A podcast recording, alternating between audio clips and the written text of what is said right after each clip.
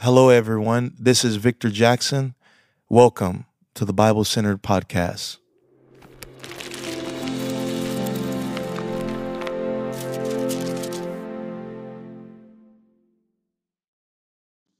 Welcome to another episode of Bible Center with Victor Jackson.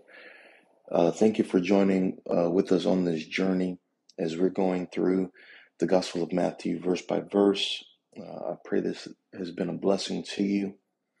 Um, God has been doing some great things, and um, there's something just so powerful about the Word of God. Um, it doesn't even need commentary. Uh, the Word of God just speaks for itself. It's a privilege to be able to share it. My life has been revolutionized by the Word of God, and it's it's so impacting. It, it has really uh, transformed my life. Um, it, it's good for the Word of God to be engrafted in us. And as I tell people, it's like the Word of God uh, grows up with you. Um, you know, when you're a kid quoting, you know, children are the arrows of the Lord, blessed is the man whose quiver is full of them. You know the scripture, it's powerful. But whenever you're 75 years old with grandkids and you read that same scripture, it, it just means something different. You know, when you're 75 years old with 20 grandkids and you read Children are the arrows of the Lord, blessed is the man whose quiver is full of them. You know, it, that scripture is just more fulfilling. It just means something different to you in different seasons.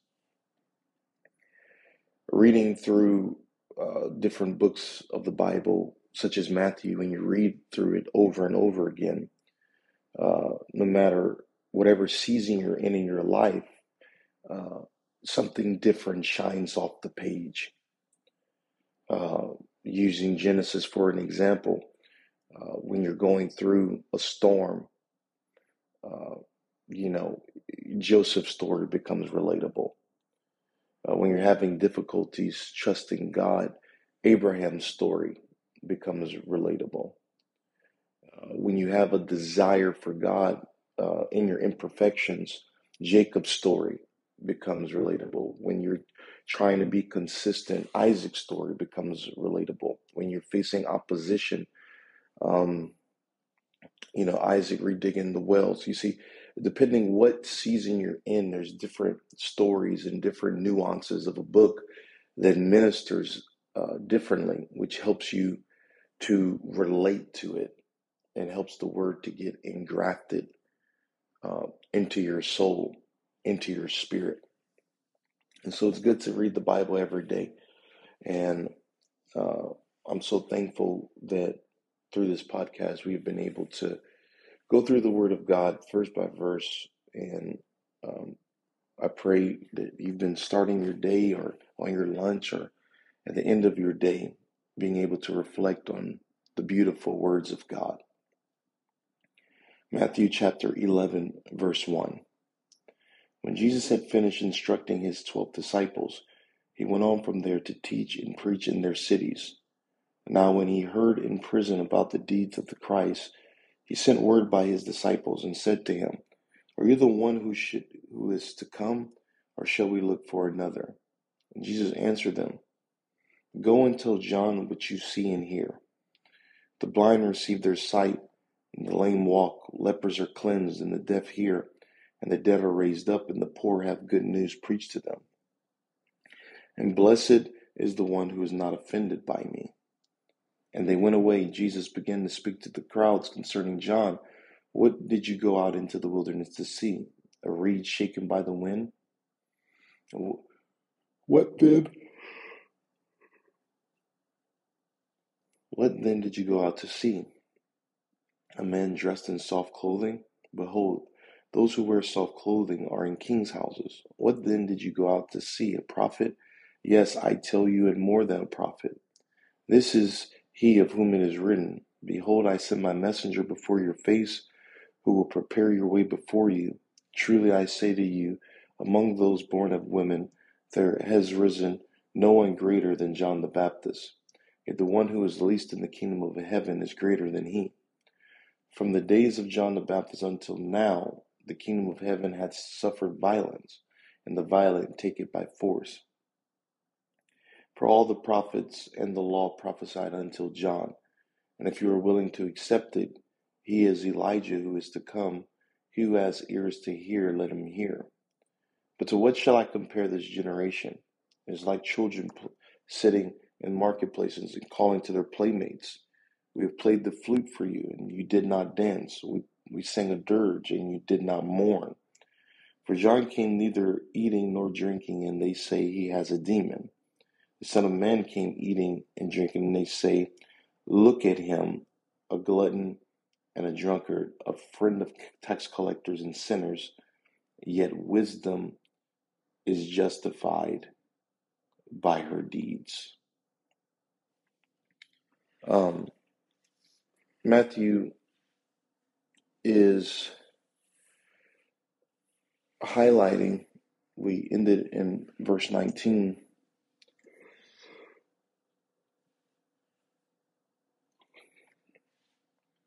Matthew is highlighting the that Jesus is ministering to the Jews to persuade them that he is the Christ. And he's showing a pattern that Jesus was perfect, yet they did not want to receive him. They didn't want to receive him not because of who he was, but because of where their hearts were. And Matthew is showing that point that Jesus fulfilled hundreds of prophecies in his life uh, as a perfect man, as a sinless man. And there's something about his sinlessness that magnifies and reveals man's sinfulness. That no matter how perfect Jesus was, men's hearts wouldn't receive him. And we see this today as well. No matter what Jesus does for someone, it doesn't guarantee uh, that they will serve him. Uh, there are people that Jesus has healed them and opened their blinded eyes, uh, yet those people who were healed, they do not serve him or do not believe in him today, even though he healed them. There are people that Jesus unstopped their deaf ears, Yet there are people that do not serve him, even though he opened their deaf ears. There are people that Jesus put their marriage back together, uh, opened doors, gave them jobs, uh, did so many things for them. But in the process of time, these people do not serve Jesus. And they do not serve Jesus not because of who Jesus is, uh, but because of where their heart is. What Matthew is highlighting, no matter how perfect and amazing the Christ is, man's hearts are so de- uh, deceitful and wicked that they won't receive of his majesties. And it's what John said when he said, Light has come into the world, but men love darkness, for their deeds were evil. And he said, This is the condemnation. Light has come into the world, but men love darkness and and and because their deeds were evil, because if their deeds were good, they would come to the light. But because their deeds are evil, they run from the light. And so uh, the problem is not with the light. The problem is in the wickedness that is in our hearts. And Matthew is highlighting that Jesus did so much for the Jews, yet they didn't want to receive him because of the condition of their heart. And he picks up in verse 1 and it came to pass when Jesus had made an end of commanding his 12 disciples, he departed uh, to teach and to preach in their cities. So while the disciples are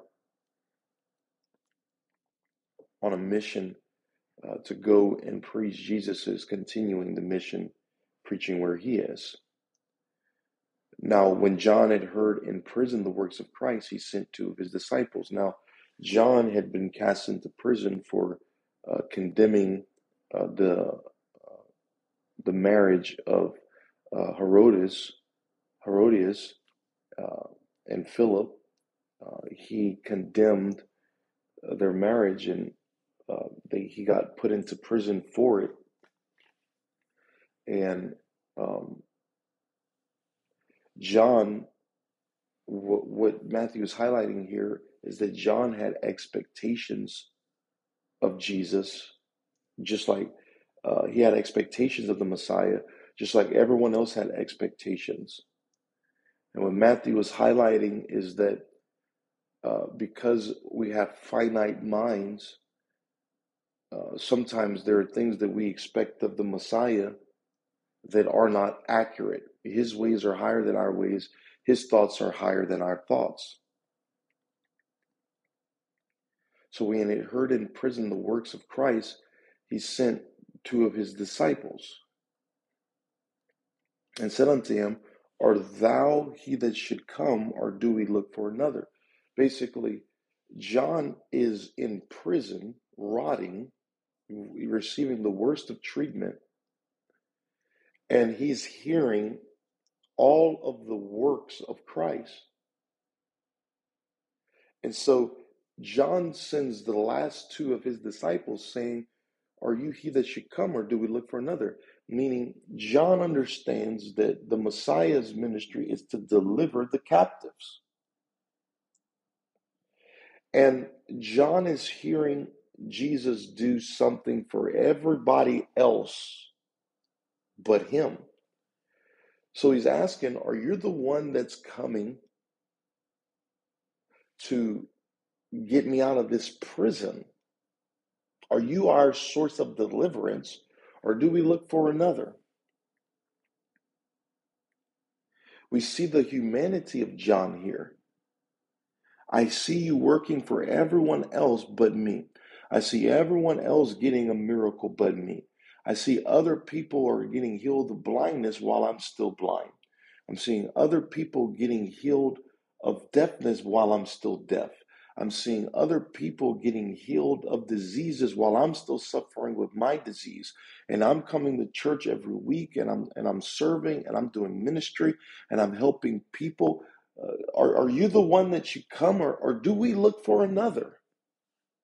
Has anyone ever felt that? Where everyone else is getting a, miracle but you. And God is even using your hands to, to pray for people, to bless people. But but it's like when you're in your situation, you're all by yourself.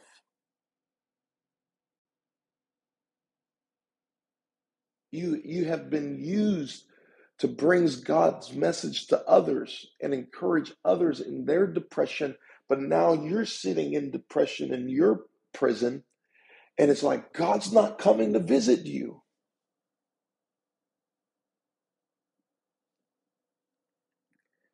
Has anyone ever been there? John was there. This guy in six months had all the crowds in Jerusalem coming into the wilderness to hear him. He is preaching with conviction. He's preaching about repentance. He's preaching uh, uh about judgment. He's preaching about the Lamb of God. He did his assignment. And now he gets in prison and as soon as he gets in prison, he hears Jesus' ministry taking off. And it's as if he's being forgotten. And and and in Luke, it says that he had just raised up uh, uh, a widow's child from the dead. Like he just raised up someone from the dead, and John hears of it and he says, Listen, I see you raising people up from the dead. Can you come get me out of this prison?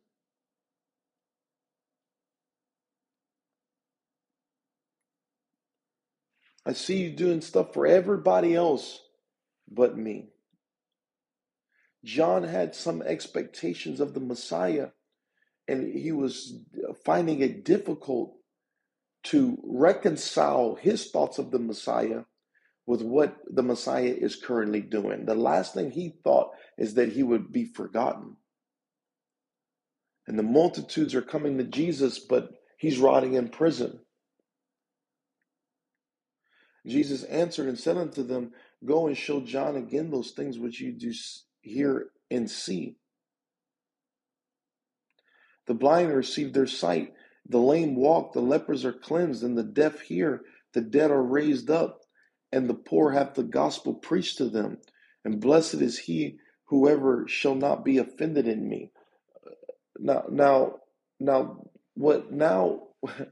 Jesus is is is preaching and saying, listen, the blind are seeing, the lame are walking, the lepers are cleansed, the deaf hear, the dead are raised up, the poor have the gospel preached. I'm doing everything that the Messiah is supposed to do.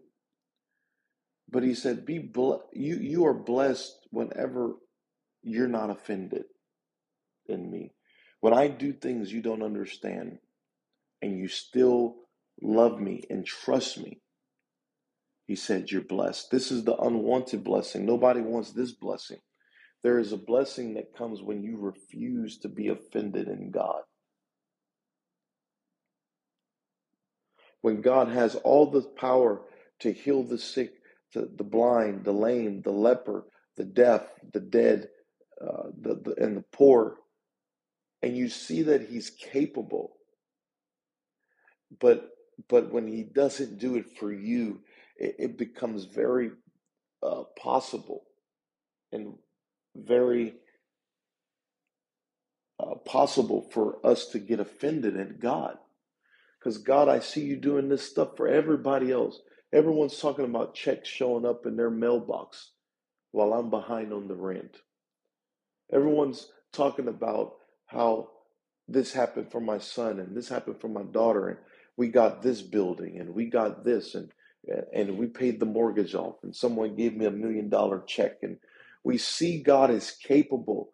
And and that is the most difficult thing. When you see God is capable yet he's not doing it for you it is in those moments that it's possible for us to be offended. But he said we are blessed when we refuse to be offended in those moments. He said blessed is the person who's not offended in me that we have to trust in his sovereignty, that somehow he's working in ways that we don't know, and, and that I'm trusting his timing. When you're battling in your marriage and you hear about other marriages being restored, when you're battling with your kids and you're hearing about Jesus doing stuff in other kids' lives, when your when your business is on, on the brink of destruction, but you're hearing your friend's business just go out of the roof with success. it, it is it is easy to possibly get offended because we have expectations of the Messiah and how do we respond when those expectations aren't being met? But he says we are blessed when we refuse to be offended.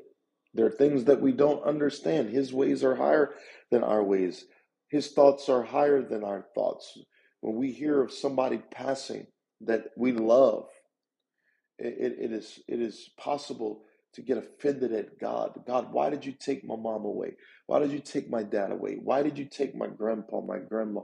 Why did you take this person before their time? I know you're capable. I know you are a protector. I know you're a healer. I know you're a restorer. But God, I see you doing it for everyone else but me. We're in this prison cell waiting on you to deliver us, but we're hearing all the great works you're doing outside of our prison, but you're not coming to visit me in this prison.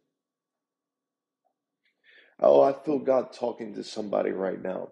He said, This is the unwanted blessing. You are blessed whenever you refuse to be offended in me. When you can just trust that I know what I'm doing when when God disappoints your expectations and you still trust him, he said, Man, that is you are blessed.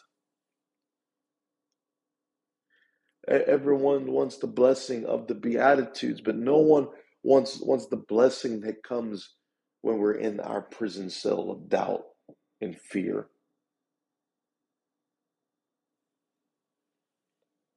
No one no one wants the blessing of of whenever we say, God, I don't understand what you're doing, but I trust you. I don't understand why I'm suffering. I, I don't understand why I'm in this condition. When John started his ministry, he didn't he didn't believe that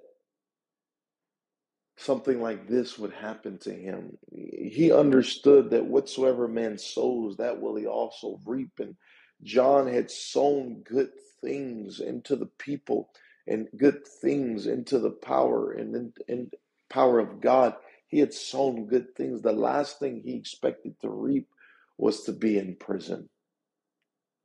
So he's trying to reconcile his expectations of the Messiah with the reality of the Messiah. And the, and the issue was this is what Matthew is dealing with. The issue was everyone was believing the Messiah to be a liberator from Rome, to liberate them from the oppressive Roman Empire, not realizing that he came to set them free from the oppression of sin, that this was more a spiritual issue than a physical issue but they're trying to reconcile their expectations. They they thought the Messiah would be this military person that would come and set them free. And and and God, if you're setting people free from demons and and and all of these things, can't you not set us free from Rome? The oppression of Rome? But we see that God is capable of doing this. But whenever he doesn't do it, that's where it's it's possible for us in our finite minds and our finite thinking for us to get offended at God. But he said, Blessed is he who is not offended in me. It's easy to get offended when God's working everywhere else but your home where where where God is speaking to everyone else. Everyone's getting a word. Oh my goodness, I had a dream. Oh my goodness, I had a dream. Oh my goodness, God spoke to me. God spoke to me. God spoke to me. And here you are in a prison cell of silence. Where where God isn't speaking to you. And it reminds me of the book of Job where the Bible says that Job was complaining for, you know, 38 chapters. He's complaining that God isn't helping him. And he began to justify himself over justifying God. And the Bible says that when he prayed for his friends after God like rebuked him, the Bible says that um, and the Lord turned the captivity of Job when he ter- when he prayed for his friends. And the Lord turned the captivity of Job when he prayed for his friends. Now, Job wasn't in any physical cell. A captive is someone that's a prisoner. He wasn't in a physical cell. He he did not have. He wasn't uh, behind steel bars. He he didn't have shackles on his feet or on his or on his wrists. But it says that the Lord turned the captivity of Job. It's because he became a prisoner to his own mentality. He became a prisoner to his own imaginations. He became a prisoner to his own thought processes. He became captive to his expectations. And the Lord turned the captivity of Job. It is possible for us to become prisoner to our own mindset, to our own thinking, to our expectation of what we wanted God to do and what we expected God to do. It's possible for us to become a prisoner of that. And then it's possible for us to get offended at God because He's not working like we thought He would work. But He said, Blessed is the person that's not offended. And what Matthew is addressing is the mindset of the Jews concerning the Messiah that it was a different type of deliverance. It's not a deliverance from Rome, it's a deliverance from the oppression of sin. And the oppression of sin is greater than the oppression of Rome. Verse 7 And as they departed, Jesus began to say unto the multitudes concerning John, What went you out into the wilderness to see? A reed shaking with the wind? What went you out to see? A man clothed in soft raiment? Behold, they that wear soft clothing are in kings' houses. He said, Listen, when you went out to John, did you think that you were going to fall upon someone that compromised their message? A reed shaken in the wind, with any wind, wherever the, the culture is blowing, that's where the reed leans. Uh, did you expect to see someone unstable? someone that is trying to appease the masses? Did you expect someone that is just wearing soft clothing that is that is comfortable? He says he says John was more than a prophet. John was trusted with the responsibility of not just being a prophet, sending the message of the kingdom, but he was entrusted with the responsibility to prepare the way for the Messiah. The last prophet before the Messiah uh, inaugurated his kingdom. He was entrusted with a role that no previous prophet was entrusted with. John was more than a prophet. He was a prophet with conviction. He wasn't moved by the opinion, the public opinion of other. He wasn't bought off by the religious system. He was wrapped up in his message. He was more than a prophet. For this is he of whom it is written, Behold, I send my messenger before your, thy face, which shall prepare thy way before thee. Verily I say unto you, among them that are born of women, there hath not risen a greater than John the Baptist. Notwithstanding, he that is least in the kingdom of heaven is greater than he. And so, John was the greatest born of women. This, this is a Jewish idiom speaking to you know an ordinary birth. Those that had ordinary birth there's not risen risen a greater than john the baptist. But he says but he that is least in the kingdom of heaven is greater than he. What it's saying is john was was desiring for the kingdom to be realized and he never got to see it but those that are in this kingdom that he was yearning for the least in this kingdom he said, We're greater than he is because we are partaking of the things that John wished and yearned for. We are a part of something that John missed out on. And so he says the, the those that are least in the kingdom is greater than John is. And the days of John the Baptist until now, the kingdom of heaven suffered violence, and the violent take it by force. In the days of John the Baptist, like you're saying, like there, there's just this resistance. The kingdom of heaven is is is going to be resisted, and there there does have to be a like a militant posture in the kingdom, understanding that the kingdom is going to be resistant. That there's going to be opposition, just like they opposed John. Jesus is is is opposed and will continue being opposed. But the kingdom expands despite the persecution.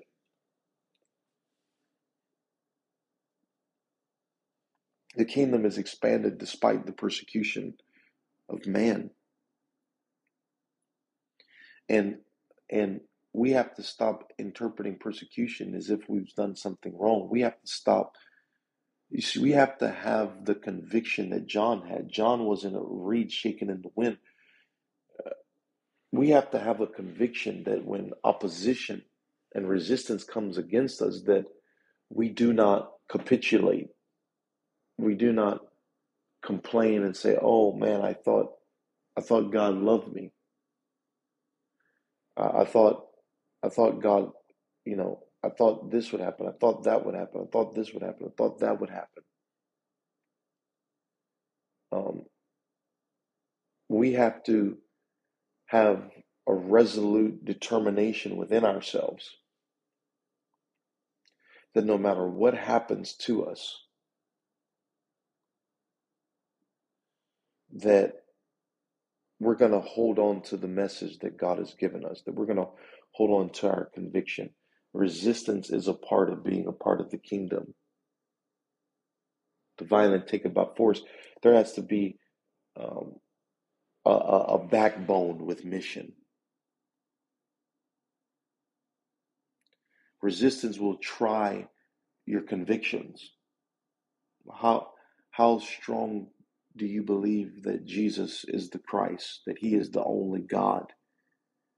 Can you can you hold on to it at, at the threat of being thrown in prison, at the threat of losing your inheritance, at the threat of losing everything? Would you still hold on to that conviction? The violent take it by force. For all the prophets in the law prophesied until John.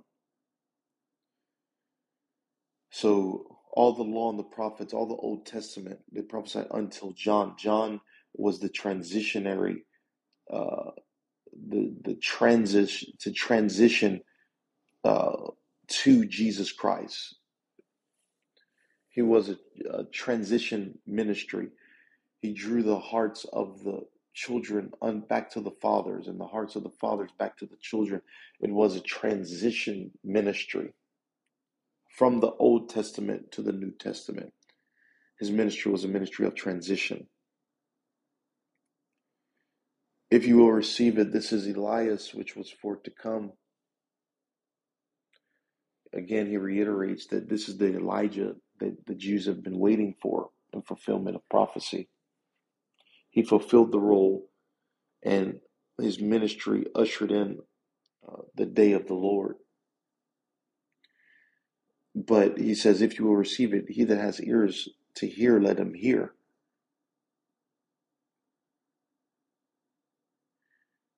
But he says, What shall I like in this generation? It is like children sitting in the markets, calling unto their fellows and saying, We have piped unto you, and you have not danced. We have mourned unto you, and you have not lamented. For John came neither eating nor drinking, and they say he hath the devil.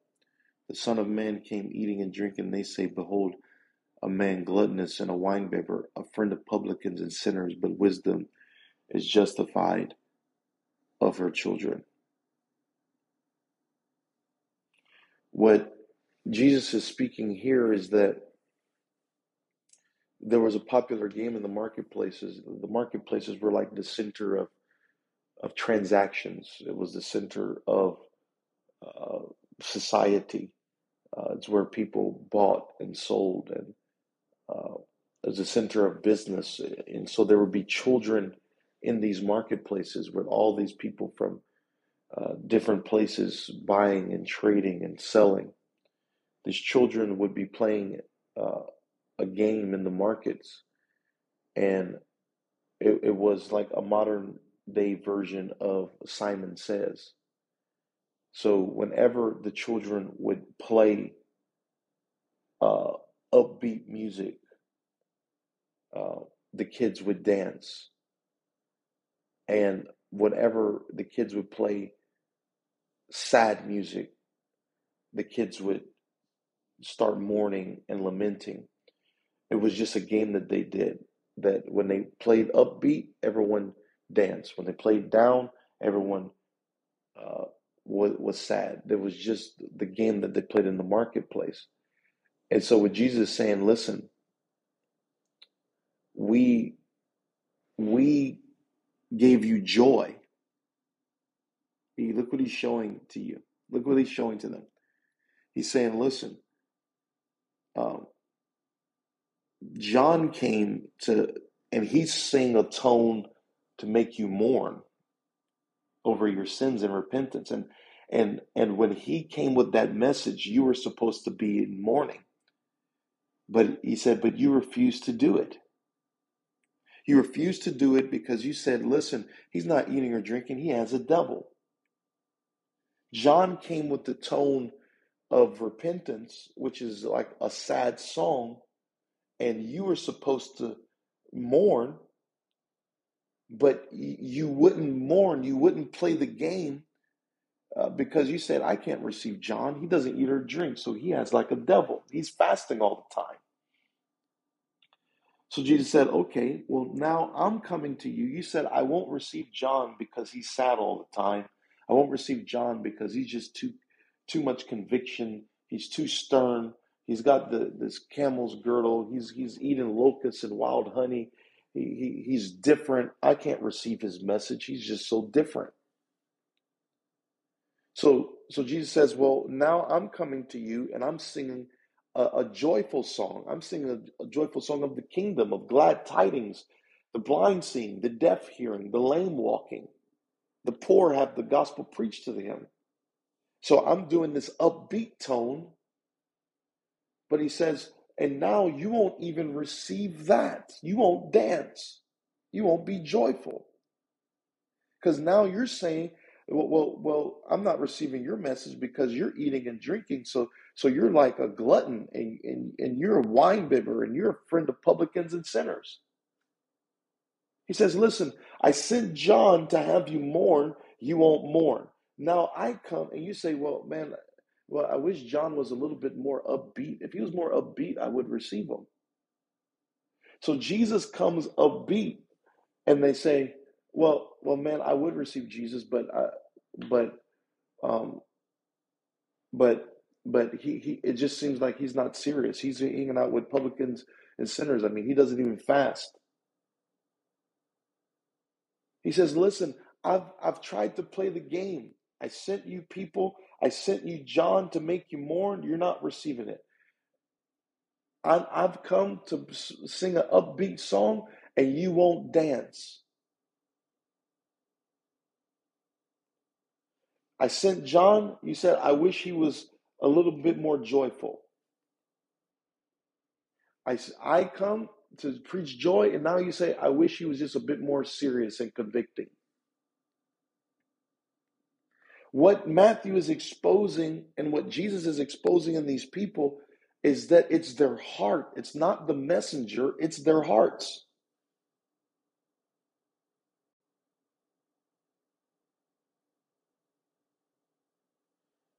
You know, and and and every, all, all of us know a culture like this. You preach on hell, and they say, "Man, I wish I would have received them if he'd have just preached a little bit more on heaven."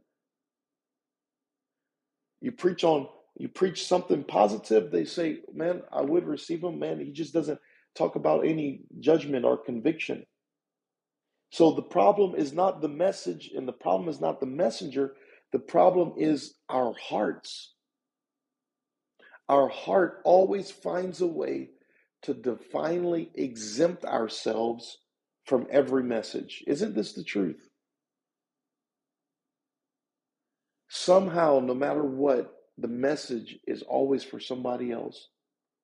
That is shining light on our sinful nature. We got to ask ourselves when's the last time a message was for us? Every message, oh, that's for her. Oh, oh, that's for him. And somehow you're all you're never the target. You're never God's word can never come where you are because we have a way of excusing ourselves and we minimize our own faults and we maximize other people's faults.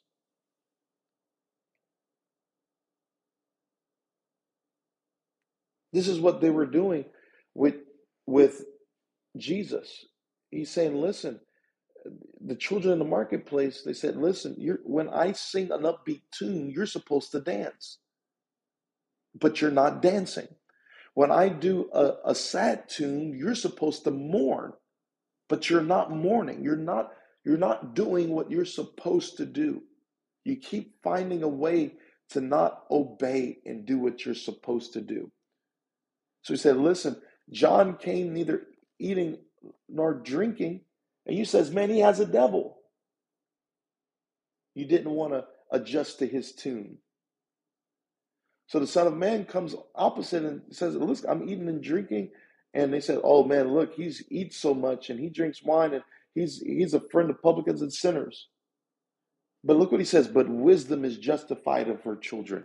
He's saying, listen, you can complain all you want, you cannot listen to the message all you want, but those that are doing the tune, those that are obeying what we're saying, you're seeing the fruit in their lives that we're correct. He's saying, listen, you can you can not receive the messenger or the message, but those that do, you see the fruit of our wisdom in their actions.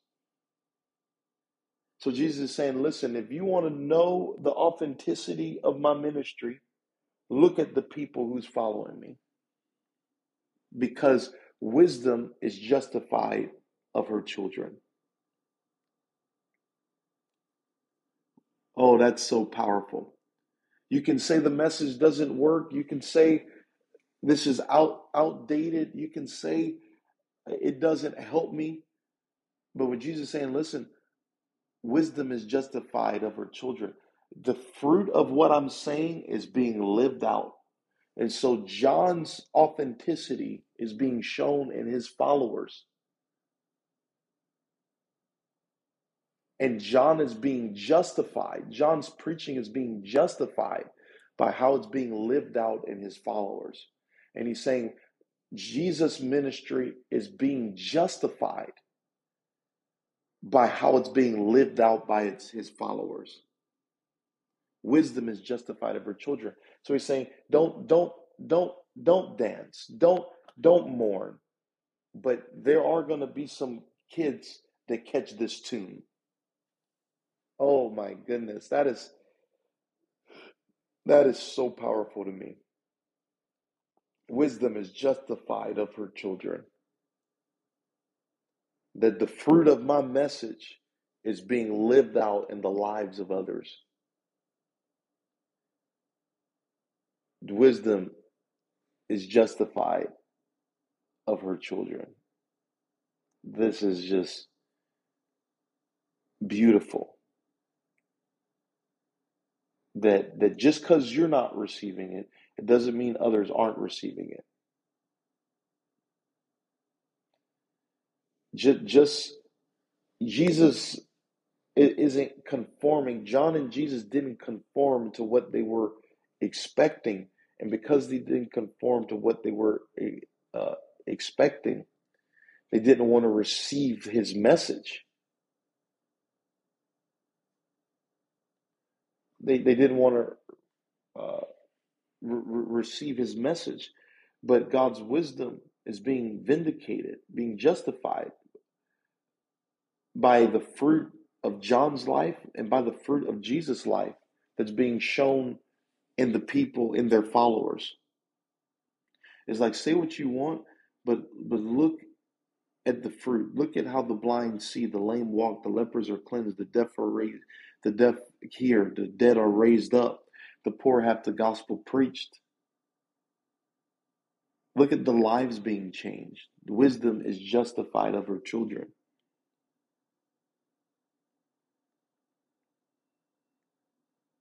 So, so people can pr- pretend as if he's not God or pretend as if he hadn't done anything, but the wisdom is justified of her children. But this is shining light on the, the rebellious nature of our hearts. That if Jesus, if Jesus came back today and, and walked among us, you know, people wouldn't believe that he was Jesus. If if the Messiah, it, you know, there's some people that believe that the Messiah hasn't come yet. Some Jews believe that the Messiah hasn't come. But if Jesus came today and did miracles, opened blinded eyes, unstopped deaf ears, healed the sick, all of this, if he came back today, the Messiah that the Jews are expecting, if he came back today, they still wouldn't believe in him. Because it has less to do with the Messiah and more to do with the condition of our hearts. This is what Matthew is highlighting to the Jews. He did everything that he was supposed to do, but they wouldn't receive him because of the condition of their hearts. You ever had somebody that no matter what you told them, they wouldn't believe you because it's coming from you? You you you could say blessing, you could you could say the whatever facts you want, they're not going to believe you because they have a problem with you. If you say the sky is blue, they won't re- receive it. But if someone next to you says the sky is blue, they're looking at him like, wow, that's amazing. I never heard that before. Because the problem is not with what you're saying, the problem is the condition of their heart concerning you.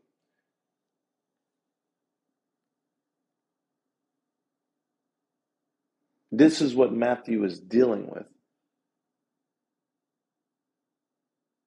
This is what Matthew is dealing with. He's trying to open up their hearts to receive an encounter with Jesus Christ. Tomorrow, we're going to talk about how Jesus begins to rebuke the unrepentant uh, cities that pretty much if you if you, you don't believe in Christ, like believe him for the work's sake. One place would say. Like he's done all the works to show that he's the Messiah, but the people's hearts aren't receiving him.